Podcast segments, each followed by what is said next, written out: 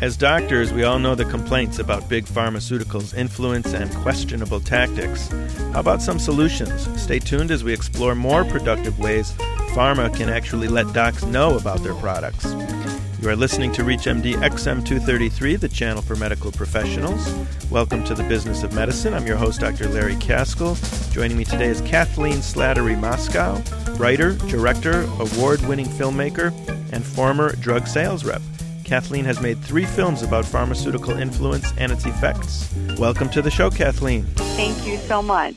Kathleen, what's the problem out there? What are doctors facing, and uh, do you have any solutions uh, up your sleeve? Well, you know, initially I was going to say doctors are getting the one-two punch because not only are they getting called on by an army of 90 to 100,000 pharmaceutical sales reps out there pounding on their doors, and eh, they're also getting bombarded by their patients who are seeing these beautiful drug ads on television, these beautiful, very effective drug ads on television. So their patients are coming in, oftentimes, you know, not only just asking for the drugs, but oftentimes demanding them.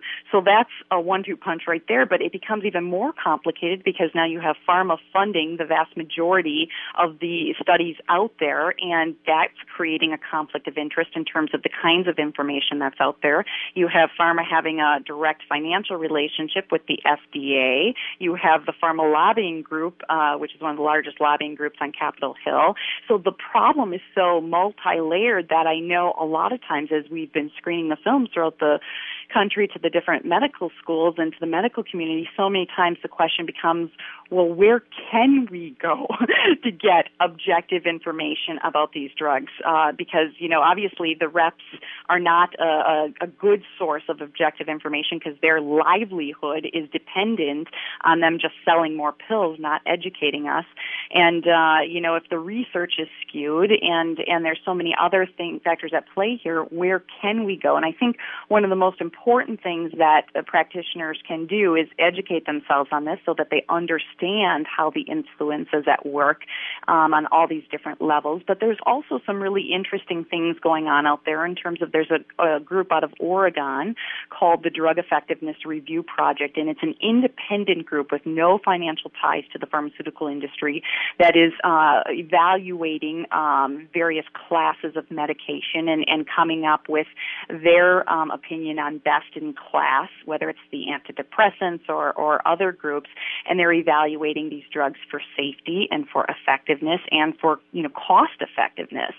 So I think um, you know turning to groups like the Drug Effectiveness Review Project with uh, and and seeing what their recommendations are is is a step in the right direction. I think certainly the medical letter, um, who has really prided itself on on not taking uh, funding from the pharmaceutical industry, can provide some great information uh, in an objective sort of way. And there's other uh, programs that are going on right now that hopefully uh, will lead to more objective information for physicians. Like Jerry Avorn's group out of Harvard um, has started a program as well. So I think it's be, it's going to be easier in the upcoming years for physicians to have access to the information they need to make evidence-based decisions about their prescribing. But they they need to be fully aware of, of all the factors at play eh, so that they do seek out that information. Let's talk a little bit more about the medical letter. How how have they stayed so immune? I mean, the doctors that are reviewing for them have absolutely no ties to, to no, well, pharma? you know, they they do not take any pharmaceutical advertising. I can't say that all of the doctors. I mean, I it's, I think you're hard pressed these days to find. uh um, doctors without financial relationships of some sort uh, to the industry, but they do not take advertising. They do not sell their reprints, which the pharmaceutical industry would love to be buying up their reprints, especially when um,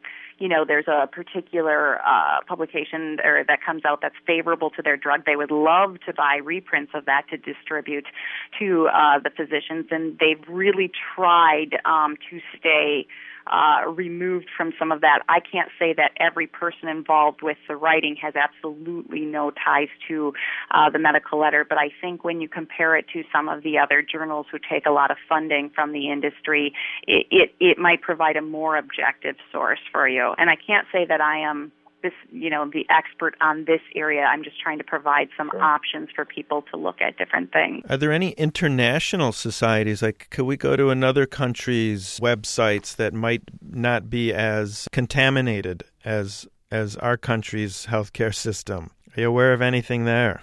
You know, it's you know, there's certainly things are going on with the World Health Organization has some groups that are looking at uh, pharmaceutical influence and, and that sort of thing, but um, I don't feel like I'm a good resource for recommending something on that level. Let's talk about uh, the No Free Lunch program. Um, who who started it and how's it going? Well, No Free Lunch is an organization out of Columbia University, headed up by um, Bob Goodman. And Bob Goodman is an MD who really felt uncomfortable with the conflict of interest of you know reps bringing in all this food day in and day out, and really decided he wanted to do something about it. So he started a program called No Free Lunch, in which he's encouraging prescribers throughout the country to say no, to say no, I'm not going to participate in these lunches. I'm not going to participate in these perks. I'm not going to take these gadgets. Um, I am making a stand and I am not going to create that conflict of interest within my own practice. And I think it's so critical. One thing that I think sometimes practitioners don't stop and think about is the fact that again, there's 90 to 100,000 reps out there, well-paid reps with company cars, schlepping in breakfast, lunch, and dinner day in and day out, and that is expensive. And when you think about who is ultimately the one really that ends up paying for these lunches, it's the patients in the form of the high cost of prescription medications. If you take away all of those perks and those lunches and everything else, maybe we could have a more affordable healthcare system. Maybe we could have more affordable drugs. So those doctors who see that relationship in terms of even from just a financial basis, um, I think are trying to do the right thing by medicine. Um, and again, I'm not going to sit here and tell doctors or prescribers never to interact with reps and what to do in their own practices. But I'm trying to raise awareness about all these different things um, that are going on out there and things to consider. And uh, so I think so many practitioners don't think about who is the one that really ends up paying for these things, and it's it's the patients. If you've just joined us, you're listening to ReachMD XM233, the channel for medical professionals. I'm your host, Dr. Larry Kaskel, and I am talking today with filmmaker Kathleen Slattery Moschkau, trying to figure out how to improve the uh, marketing and sales tactics of the pharmaceutical industry. I'd like to talk a little bit more about the no free lunch. Um, in my office, uh, there are three physicians, and each day we have a drug lunch, and the average bill is $250. And so if you do that uh, for a year, it comes out to about over $50,000 that's being spent just on my office alone on lunch. And um, there's one there's only one good upside to that in that my staff saves a lot of money and that they don't leave the office. And I've toyed with getting rid of lunches altogether because it drives me crazy listening to these reps, but yet it keeps my employees on site. And um, that's important for for production. So that's a tough one. Yeah, and any any comments on that one? Uh, you know, I, uh, you know, I, my personal opinion is again, you may not be having to pay for those lunches, but ultimately the patients are. So you know, even if you think that, again, I think one of the problems, one of the remaining problems has been that so many physicians who participate in these things think that they're, number one, immune to the messages that are being brought in. And I think, you know, research has shown otherwise, as has my own experience as a rep and most out there. We had the numbers and we could see the, the results of our, our efforts of bringing in this food. But again, I think that there does have to be a point where we stop and think about who is paying for this. And although it makes it convenient for your staff and your practice and and you as individual physicians, um, when you think about what's at stake, I, you know, I again, I'm not going to tell you what to do, but I I want I, you to. You, I want you, you to. Think, when you think about it at that level, I, I just feel like there's so many things wrong right now with our healthcare system in terms of driving up the cost of healthcare and the cost of prescription drugs, and allowing uh, the pharmaceutical industry to think that this way of doing business is okay. As long as you continue to allow them to come into your practice and do this, you're sending a signal that this is okay and that it's okay for you know those funds really ultimately for them to continue to jack up the price of these drugs. Um, I, so, So I- I'm an those enabler. Would, those would be things that I would just consider uh, um, as you you know determine how you're going to move forward with your practice. Kathleen, what other productive ways do you think pharma could uh, start instituting to to educate us about their products without trying to um, brainwash us with propaganda?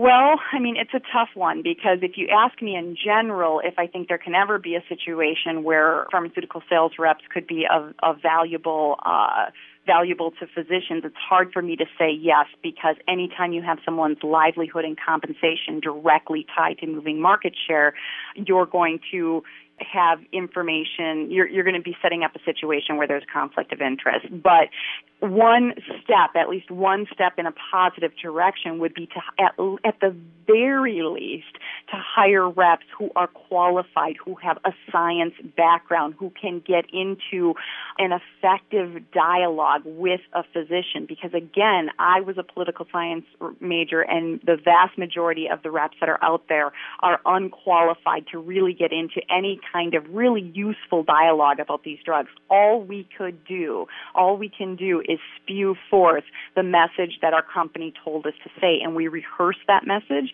I mean I mean it's part of the funny part of side effects. You see how these these training sessions work. We would rehearse them in unison. We would have rehearsed um, you know, objection handling exercises where we would learn verbatim what to say with every objection that was brought up. If you saw what this looked like behind the scene, I it's I think it, it's hard pressed for for a physician to uh, think that they would want to continue to get their information from this resource because again all you're really getting is a mouthpiece. You're, you're getting a paid commercial by interacting with the reps in those situations but at the very least one step in the right direction would be to hire qualified people so that if you asked a question outside of that particular bill or a pill or that particular disease state um, that maybe you could actually get into a good dialogue uh, about these things. Kathleen, it's I, I think it would be a good idea for you to get the side effect, a copy of side effects into every doctor's hands, so he could see it. Maybe get the um, you know some insurance company who wants to save money on having their doctors not writing the most expensive drugs,